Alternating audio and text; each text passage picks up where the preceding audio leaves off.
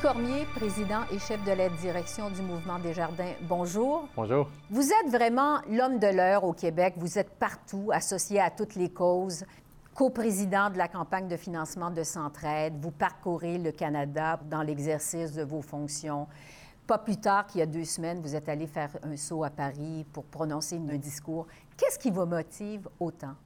Avoir de l'impact. Avoir de l'impact avoir le sentiment que humblement je peux contribuer à faire avancer les choses, à faire avancer les causes. Je me sens très privilégié à travers le poste de président et chef de la direction du mouvement des jardins d'optimiser ce moment-là dans ma vie pour avoir l'impact le plus positif auprès des gens, auprès de nos membres, auprès de nos mhm. clients, mais auprès de la société et d'essayer humblement d'apporter ma petite contribution. Ça vous vient d'où, ça? Parlez-nous de vos origines, parce que vous venez d'un milieu modeste. Votre père était électricien, votre mère couturière. Dans quel type de famille avez-vous grandi? Ah, Quelles étaient les valeurs dominantes à la maison? Bien, écoutez, moi, mon père, effectivement, c'est un électricien qui a fait la Bay James. Mon père, euh, les valeurs qu'il m'a transmises, c'est le travail. C'est le travail. Mon père, c'était un homme travaillant. Il a construit lui-même sa maison, il a construit son érablière. Donc, j'ai toujours vu mon père travailler.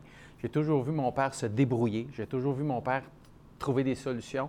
Sans une scolarité, là, euh, c'est un homme qui a été élevé euh, dans un milieu modeste lui aussi. Alors que ma mère, c'est une couturière à la maison. Donc, je revenais de l'école, ma mère était à la maison, elle travaillait, elle s'occupait de nous. J'ai une sœur plus jeune que moi. Donc, un tissu familial, un milieu euh, très, très tissé, serré, mm-hmm. des parents aimants, mais pas des parents qui me poussaient à me dépasser ou qui me poussaient à me défoncer, mais des parents qui étaient toujours là pour moi dans mes idées, dans mes projets, dans mes activités sportives. Alors, ce désir-là d'avoir de l'impact, très rapidement, 12 ans, 13 ans, 14 ans, pour moi d'être autonome, pas autonome financièrement, mais d'être autonome, de prendre mes responsabilités dans ma mhm. vie. Ça, c'était vraiment ce que j'ai appris de mes parents. Et c'est ce qui fait, je pense, encore aujourd'hui, que j'ai le goût de relever des défis, de, de prendre la place dans la société. Après des études en administration, vous avez décroché votre premier emploi au Mouvement des Jardins. Vous étiez caissier dans une caisse pop sur la rive sud en 1992. Vous êtes devenu, en 2016, à 46 ans, le plus jeune président et chef de la direction du mouvement des jardins. Accueillons notre président, M. Guy Cormier.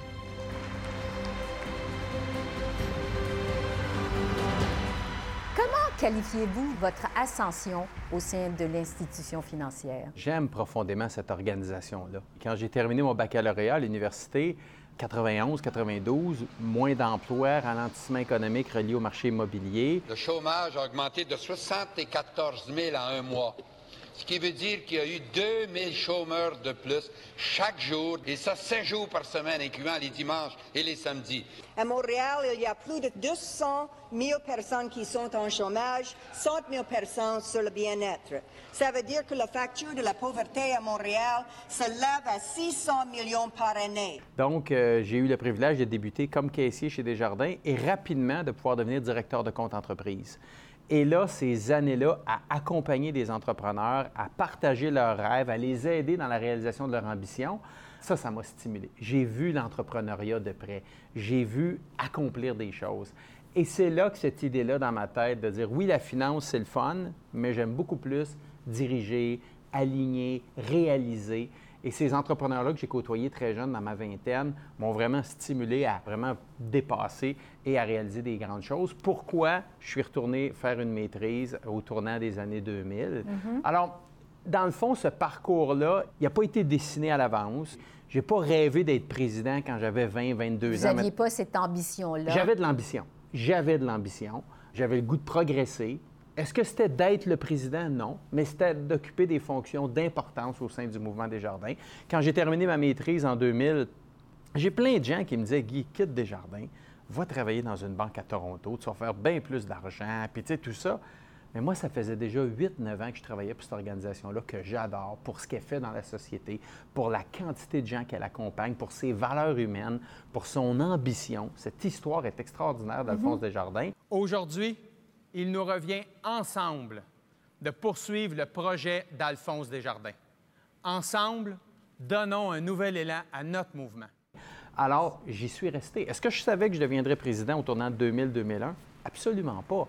Mais avec ma maîtrise en poche, mon MBA, j'avais le goût de continuer de progresser, devenir directeur général de caisse, vice-président, membre de l'équipe de la direction. La réponse était oui. Alors, c'est un mélange d'ambition, d'une certaine patience, mais surtout de passion pour cette belle entreprise. Vous aimez profondément cette entreprise, visiblement. Oui, absolument. Absolument, parce que c'est une entreprise qui a trouvé le moyen d'être ambitieuse, de réaliser de grandes choses, d'être une entreprise internationale d'une envergure 58 000 employés, mais qui a gardé, selon moi, ses racines, des valeurs profondes de notre fondateur. Parce que, justement, le mouvement des jardins relève un peu du folklore au Québec, fondé évidemment en 1900 par Alphonse Desjardins. Aujourd'hui, le mouvement des jardins, c'est 400 milliards de dollars d'actifs, 7 millions et demi de clients. Quel a été votre plus grand défi en tant que grand patron du mouvement des jardins? De réconcilier ce passé-là, qui est un héritage extraordinaire. Moi, j'aime souvent dire que quand on retourne dans l'histoire du Québec, puis qu'on dit qui sont les grands entrepreneurs, souvent aujourd'hui, les gens vont se rendre à Joseph Armand Bombardier. D'un prototype de la motoneige aux avions à réaction, la vision de Joseph Armand Bombardier fera le tour du monde. Avant ça, la mémoire n'est pas là. Mais Alphonse Desjardins, en 1900, a fondé une coopérative financière. Puis aujourd'hui, c'est une entreprise de 58 000 employés, 400 milliards d'actifs, 22 milliards de revenus. Mais on dirait que le tissu, on est tellement tissé serré avec Desjardins qu'on voit la caisse locale parce qu'on y est très près, mais on oublie l'envergure du mouvement Desjardins qui aujourd'hui 22 milliards de revenus. Alors, je vous dirais que un de mes défis, c'est de réconcilier ce passé-là, cette histoire-là, cet héritage-là, où les gens y sont profondément attachés. Un Canadien sur cinq, un Québécois sur deux fait affaire avec nous et veulent garder ce Desjardins-là qui a toujours été près des gens, mais en même temps, propulser le Desjardins du 21e siècle, qui est plus moderne, qui est plus technologique, qui est plus rapide, qui s'adapte à la réalité d'aujourd'hui. Alors, c'est comment bien juguler autant la richesse du passé et nos valeurs et nos convictions sans être négociables, mais en même temps être de son temps, être de son époque. Et moi, je trouve que la raison pour laquelle je suis si fier de Desjardins, c'est que c'est une entreprise qui a toujours réussi à s'adapter, à être de son temps. On était la bonne entreprise dans les années 70 pour le Québec Inc., pour l'expansion du Québec. On était la bonne entreprise dans les années 80 pour aider à passer des périodes plus difficiles. On est la bonne entreprise dans les années 2000 pour affronter les défis du 21e siècle. C'est une grande capacité d'adaptation qu'a cette organisation. Et malgré tout ça, Desjardins est toujours resté proche de son ADN, en fait, du mouvement coopératif, tellement que vous avez créé récemment un fonds de 250 millions pour favoriser l'entrepreneuriat local. Est-ce qu'on a assez la fibre d'entrepreneur au Québec? Bien, écoutez, moi, je pense que la fibre d'entrepreneur au Québec, on l'a. Historiquement, on l'a eu. On est un peuple de patenteux, de développeurs, d'innovants. La jarniguane. Euh, la jarniguane. Ceci étant dit, aujourd'hui, ben, on se bat contre des joueurs à l'international. On est dans la cour des grands. On n'est pas seulement en train de vouloir se développer ici au Québec, vendre un peu au Canada, dans le nord-est des États-Unis. On se bat à l'ère des technologies contre des acteurs qui sont planétaires. Alors, c'est comment on garde cette capacité-là d'être un entrepreneur et aussi de pouvoir se développer avec un volume de capacité qui nous permet de rivaliser avec les meilleurs. Et c'est pour ça qu'effectivement, à un moment donné, au tournant de 2016-2017, on a voulu lancer ce fonds du grand mouvement-là pour accompagner les entrepreneurs qui n'avaient peut-être pas besoin de millions de dollars. là. Ils ont besoin juste d'un petit coup au départ pour les aider. Donc, c'est parfois d'accompagner des incubateurs d'entreprises dans des régions du Québec. C'est parfois de mettre de l'avant un écosystème qui est plus favorable à faire émerger des entrepreneurs. Des entrepreneurs, il n'y en a pas juste à Québec, à Toronto, à Vancouver et à Montréal. Il y en a en Beauce, il y en a à Sherbrooke, il y en a à Rouen-Noranda. Alors, il faut s'occuper aussi de nos régions au Québec. Et ces entrepreneurs-là, à travers ce fonds-là, ont pu bénéficier du soutien de Desjardins. Et à la fin de la journée, là, dans beaucoup de localités au Québec, au Canada, là, ce qui rend dynamique un milieu, c'est les entreprises qui créent des emplois, qui réinvestissent dans leur milieu, qui font vivre, dans le fond, une dynamique communautaire qui est forte. Nous, notre rôle à Desjardins, c'est un peu de créer cette impulsion-là, puis de dire à ces entrepreneurs-là et ces gens du milieu, Desjardins est là, puis on va vous accompagner. Je veux vous entendre sur la crise du logement parce que l'accès à la propriété, c'est un peu votre leitmotiv à vous. Vous avez fait croisade pour que l'accès à la propriété devienne un enjeu social. C'est maintenant un enjeu de société. Au début du mois de novembre dernier, Québec et Ottawa ont annoncé un investissement commun de 1,8 milliard de dollars pour construire 8 000 logements au Québec. C'est la seule province qui fait ça qui dit, OK, 1,8 milliard de dollars pour que les villes puissent accélérer leur processus, pour qu'on puisse investir dans du logement social. Est-ce que c'est trop peu, trop tard? On a été dans la pandémie. On a de 2020, 2021, 2022 eu à gérer à travers la planète, ici au Canada, au Québec, une pandémie qui au quotidien nous emmenait à gérer une crise. Alors, est-ce qu'il se peut que pendant qu'on gère cette crise-là, ben, on n'est pas capable de se lever autant la tête, de dire, OK, qu'est-ce qui s'en vient dans 5 ans, 10 ans? Ça se peut très bien parce qu'on a les yeux à gérer le quotidien. Personne n'aurait prévu qu'au sortir de la pandémie, on aurait des taux d'inflation aussi élevés. Personne n'aurait prévu, après la pandémie, qu'on aurait un développement de l'économie malgré les enjeux de chaîne d'approvisionnement comme on a eu. Personne n'aurait prévu qu'on aurait poursuivi cette pénurie de main-d'œuvre comme on l'a et un marché d'immobilier qui repart sur un rythme absolument incroyable. On l'a vu durant la pandémie. Alors, c'est facile aujourd'hui, trois, quatre ans après, de dire Ah, ben peut-être qu'on aurait dû faire ci, faire ça, ajuster ça. Moi, je pense qu'on a eu à gérer une pandémie qui a vraiment bouleversé la planète, autant socialement, économiquement que les humains personnellement. Mais aujourd'hui, est-ce que c'est trop peu, trop tard? Non. Mais est-ce qu'il faut accélérer? La réponse, c'est oui.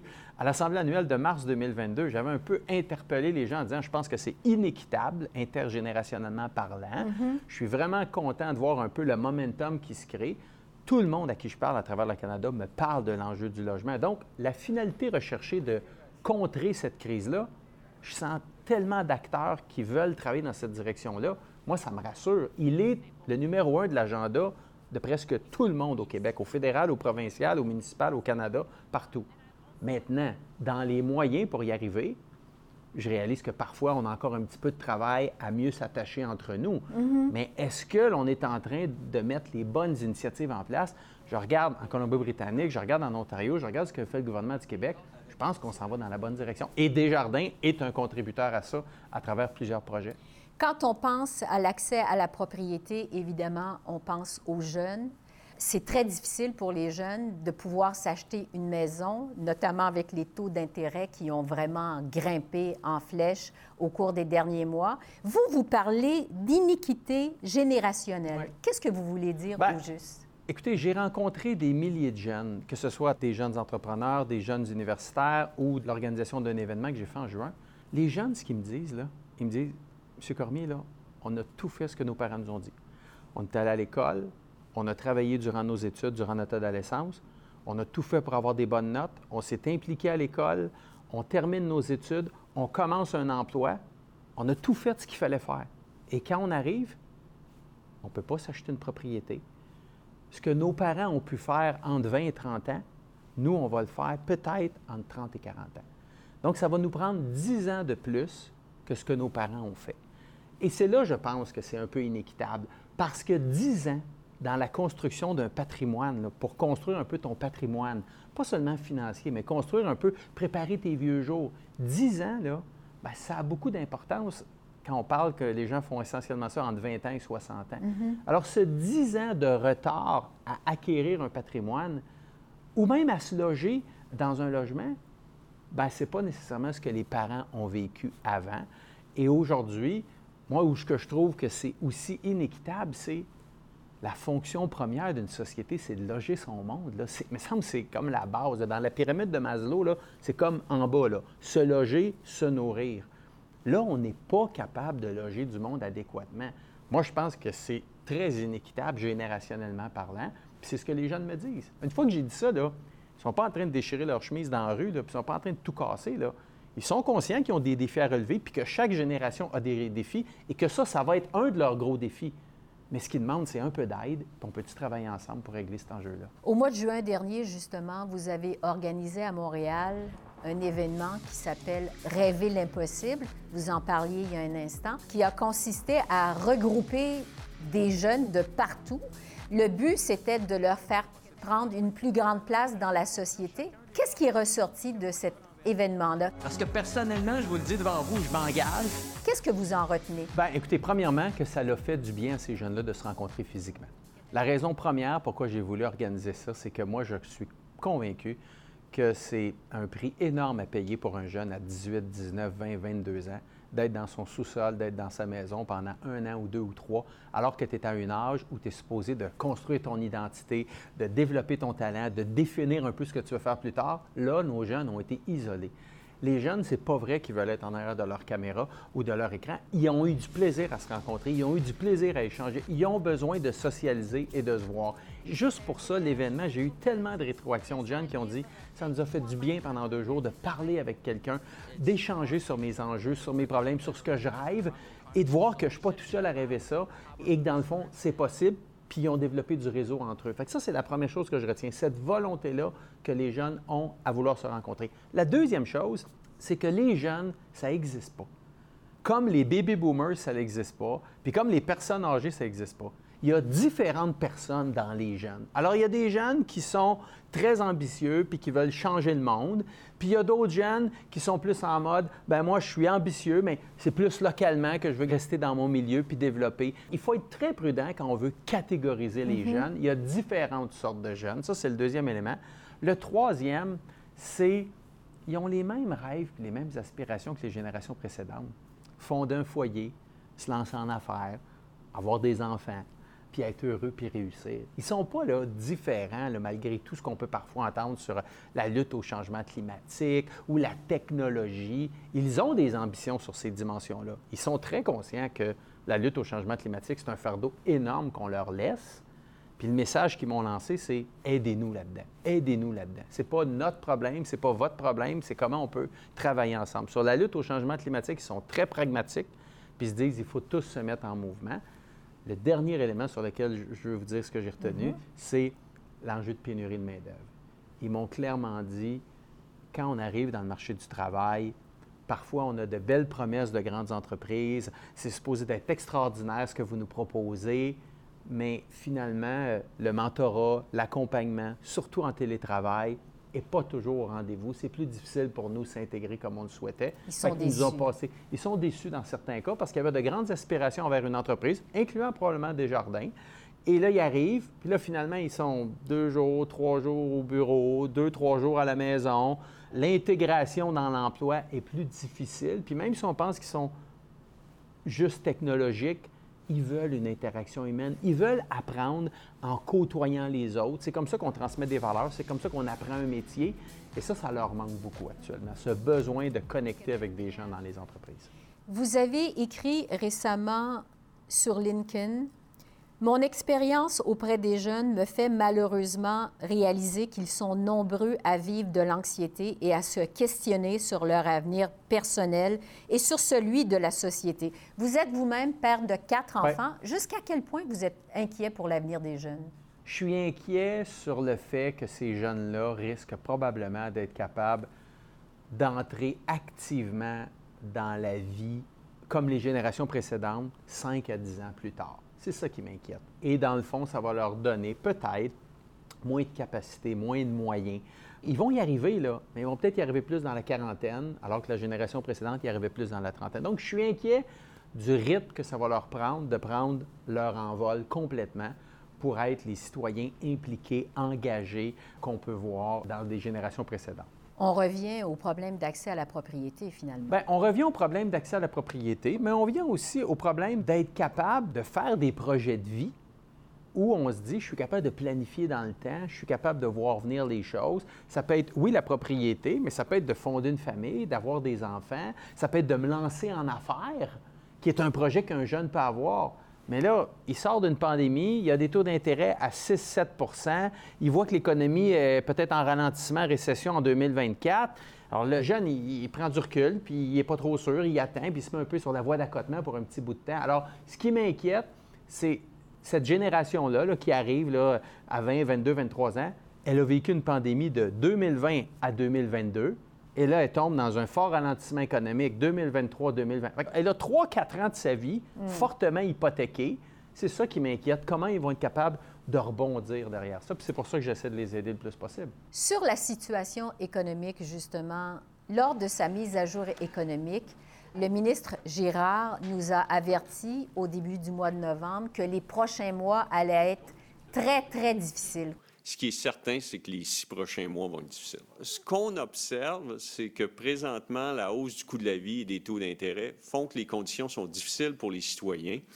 Et, et, en général, dans le monde, ça rend les gouvernements impopulaires. Comment vous voyez, vous, évoluer la situation économique au Canada et au Québec au cours des prochains mois? Bien, je dis la même chose. Hein. Je dis que d'ici l'été 2024, et là, nous sommes en novembre 2023, Bien, entre maintenant et l'été 2024, ça va être difficile. Ça va être difficile. Ce que je ne sais pas, c'est l'ampleur de la difficulté. Est-ce qu'on parle d'une très forte récession? Est-ce qu'on parle d'un ralentissement économique? Est-ce qu'on parle d'un atterrissage en douceur? Vous avez plein de versions de la vérité actuellement. Puis on va le savoir probablement en décembre 2024 ou en 2025. Mais aujourd'hui, est-ce qu'on a devant nous des mois plus difficiles en termes de création d'emplois, en termes de taux d'intérêt, en termes d'accession à la propriété, en termes de perte d'emploi peut-être, c'est clair qu'on va voir un ralentissement au Québec, au Canada et à travers le monde. Alors, le défi, là, c'est justement ça, c'est récession, stagnation. Il y en a qui parlent de stagflation aussi, c'est-à-dire de pas de croissance économique puis une inflation qui demeure très élevée. Moi, je pense que le message aux gens que moi, je passe comme président du mois de Jardin, c'est mettez tous les mots que vous voulez, là, les 7 à 8 prochains mois vont être difficiles, comme on ne l'a probablement jamais vécu depuis 20 ans au Canada. Alors, il faut juste bien se préparer en conséquence. Sur les taux d'intérêt, évidemment, la Banque du Canada a augmenté son taux directeur depuis euh, les derniers mois, depuis qu'on est dans la pandémie, finalement. Vraiment, ça a eu un impact direct sur les taux d'intérêt hypothécaires. Nous voulons pas ralentir l'économie plus que nécessaire. Et nous ne voulons pas que les Canadiennes et les Canadiens continuent de vivre avec l'inflation élevée. Il ne faut pas qu'elle s'enracine. Si les pressions inflationnistes continuent, nous sommes prêts à relever encore le taux directeur pour rétablir la stabilité des prix. Quand pensez-vous que les taux d'intérêt hypothécaires vont recommencer à descendre? Ah, c'est une très bonne question, ça. J'ai pas de... Je fais attention aux boules de cristal, là. Mais ce que je veux dire, c'est que je crois que la hausse des taux hypothécaires, la forte hausse des taux hypothécaires est derrière nous, dans le fond. Je ne vois pas d'autres. Le pire est passé. Moi, je pense que dans la hausse, appelez ça le pire, là, mais la forte proportion des taux hypothécaires qu'on a pu voir, là, de, mettons de 2% à 6% dans les 18 derniers mois, Bien, aujourd'hui, il n'y a personne chez Desjardins, puis même dans l'industrie, qui pense qu'on va passer de 6 à 10, 11% Les gens, pas mal collectivement, en viennent à penser qu'on a vu l'inflation baisser de 8-9% à 3-4% Donc, on voit que la hausse des taux d'intérêt fait le travail. Le marché immobilier, les mises en chantier ralentissent. Une économie qui commence aussi à ralentir. On verra ce que vont nous donner les sept prochains mois. Donc, aujourd'hui, le travail qu'a fait la Banque du Canada porte fruit sur sa volonté de réduire l'inflation mm-hmm. et de calmer un petit peu la surchauffe qu'il y avait dans l'économie. Donc, est-ce que le plus gros des hausses est derrière nous? Moi, je crois que oui. Est-ce qu'il pourrait y avoir d'autres hausses légères dans les prochains mois ou pas de hausse? Le gouverneur de la Banque du Canada, aujourd'hui, laisse toutes les portes ouvertes en disant, écoutez, on va voir comment l'inflation va, on va voir comment vont les hausses salariales. Alors, moi, je ne ferme pas la porte à d'autres hausses, mais est-ce que ce sera dans un volume aussi grand qu'avant? La réponse, c'est non. Et est-ce qu'on pourrait voir une baisse, selon nos économistes chez Desjardins? On voit déjà dans le deuxième semestre de 2024, il pourrait y avoir des baisses si justement l'inflation réduit vers 2% et qu'on veut restimuler l'économie. Donc, aujourd'hui, je pense que le plus gros est derrière nous. Je douterais de voir d'autres hausses, mais je ne les écarte pas. Et je pense qu'on pourrait peut-être anticiper des baisses légères, légères vers la fin de 2024, début 2025. Aux jeunes qui veulent s'acheter une maison, qui veut s'acheter une propriété, un chez-soi, si je vous demande un conseil à l'heure actuelle, ce serait quoi? Appeler son conseiller dans son institution financière, faire un budget, puis savoir combien je gagne, combien je dépense. et être capable de commencer à planifier. C'est vraiment ça la clé. Je veux dire, l'éducation financière, la littératie financière, comprendre d'où viennent ses revenus, combien je dépense par année, combien je peux épargner. Il faut avoir un minimum de base par rapport à ça. Et quand je parle à beaucoup de jeunes d'en rêver l'impossible, une des rétroactions que ces jeunes-là m'ont dit, c'est M. Cormier, on n'a pas eu de cours assez de finances ou d'économie familiale dans mon temps à l'école. Juste de comprendre le carte de mhm. crédit, épargne. Un REER, c'est quoi? Un CELI, c'est quoi? C'est quoi un RAP? Comment je peux m'accumuler de l'argent? C'est quoi les programmes gouvernementaux? Ils sont démunis face à ça. Alors qu'il y en a certains outils. Je ne dis pas que c'est facile, qu'il y en a. Alors, oui, il faut aller sur Internet, puis il faut regarder ce qu'il y a sur Internet, mais on décroche le téléphone, on parle à une vraie personne, je veux m'acheter une propriété, voici mes revenus, voici mes dépenses, comment je peux m'y prendre, on se fait accompagner. Donc, on appelle un conseiller et on fait un budget. On appelle un conseiller, on fait un budget, on encadre bien. Moi, je suis fasciné quand je parlais aux jeunes, je posais des questions toutes simples de combien tu dépenses par semaine, tu gagnes combien, tu dépenses combien. C'était pas clair dans leur tête. Je disais, comment vous voulez commencer à épargner? Quand tu veux faire un projet, tu te fais un plan, puis tu te fais des étapes, tout ça. Alors, c'est là que je pense que le budget à la base, peu importe l'âge en passant, hein, c'est vrai pour des jeunes, mais c'est vrai pour des gens de mon âge, c'est vrai pour ma mère avoir une idée de où vont mes revenus, là, puis il m'en reste combien, puis je fais quoi avec ce qui me reste, je pense que ça génère moins d'anxiété parfois. Puis tu mhm. sens que tu es un petit peu plus en encadrement de, de, de Suivre son affaire, finalement. Je vais vous entendre sur votre prochain défi parce que c'est clair que vous aimez le mouvement des jardins profondément. Vous avez accepté récemment de prolonger votre mandat. Je pense que c'était la deuxième fois. Deux ans, deux ans, oui, deux ans, jusqu'en mars 2026. Est-ce que vous pensez à votre prochain défi? Non, non, non. Je sais que plein de gens me posent cette question-là, mais euh, moi, c'était deux mandats de quatre ans. Ça se terminait en mars 2024. On a fait évoluer la gouvernance du mouvement des jardins de façon importante au cours des derniers mois. Les délégués des caisses ont donné un aval important pour modifier justement, séparer la fonction de président du conseil d'administration et de président et chef de la direction, de revoir le processus de sélection du président et on m'a demandé si je pouvais piloter cette transition-là de mars 2024 à mars 2026, ce que j'ai accepté. Donc, je vais me concentrer sur mon rôle de président et chef de la direction de Desjardins. On a plein de défis, que ce soit notre transformation numérique, que ce soit notre expansion à travers le Canada, que ce soit de bien accompagner nos membres et nos clients dans cette période économique qui va être plus difficile, comme je le disais. Puis moi, j'ai toujours géré ma carrière, pas en pensant à la prochaine affaire que je veux faire ou pas en essayant de plaire à une prochaine personne qui pourrait m'embaucher. Puis ça, c'est mon père qui m'a appris ça, là, de juste bien faire le travail pour lequel je suis payé actuellement, de livrer la marchandise, puis après ça, de faire confiance. Je vais avoir 55, 56 ans, j'ai plein d'autres idées, j'ai plein d'autres choses à faire, j'ai quatre enfants, je suis grand-papa maintenant, donc j'ai le goût de faire plein d'autres choses mais j'essaie de me concentrer pour bien faire mes deux prochaines années. Vous êtes un jeune grand-père. Oui, oui, oui, exactement. Oui, ça a donné comme ça. J'ai eu mes enfants jeunes, euh, début vingtaine, puis là, ben, euh, le fils de ma conjointe euh, a eu Béatrice, alors c'est ça. J'imagine qu'il y a mille personnes qui vous ont posé la question avec tous vos engagements. Vous êtes quelqu'un de profondément engagé socialement. Est-ce que vous avez déjà passé à l'idée de faire de la politique, de vous ah, lancer en politique? Vous n'êtes pas la première personne à me parler de ça, puis plein de gens m'en parlent. Aujourd'hui, j'ai une relation euh, ambivalente avec la politique. Pourquoi? Parce qu'il y a des matins, je regarde ça, puis je me dis, ah, j'aurais le goût de pouvoir m'impliquer encore plus, puis peut-être avoir le sentiment que je pourrais influencer encore plus. Il y a d'autres matins, je regarde un peu l'ampleur des défis, euh, ce que je vois, ce que ça exige des politiciens. J'en côtoie le prix à payer important sur leur famille, leurs enfants, sur les déplacements. Moi, ça fait déjà plusieurs années qu'il y a un prix à payer pour ma famille, mes mhm. enfants, mon épouse. Moi, j'ai tellement de respect pour les politiciens, pour ce qu'ils font, pour ce qu'elles font, mais pour leur engagement personnel. Alors, c'est un sentiment qui est ambivalent, mais je fais confiance à la vie. Mais vous ne mettez pas un X là-dessus.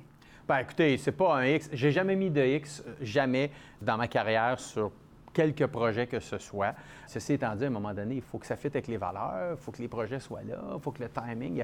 En politique, j'ai compris qu'il y a une question de timing, de gens, d'individus, de valeurs. Mais est-ce qu'aujourd'hui, c'est mon premier choix puis c'est ce que je veux faire? J'ai d'autres projets dans ma tête. Là. On va continuer à suivre vos projets. Guy Cormier, président et chef de la direction du Mouvement des Jardins. Merci beaucoup. Merci, beaucoup. Très gentil. Merci de votre temps. Merci, c'était un plaisir.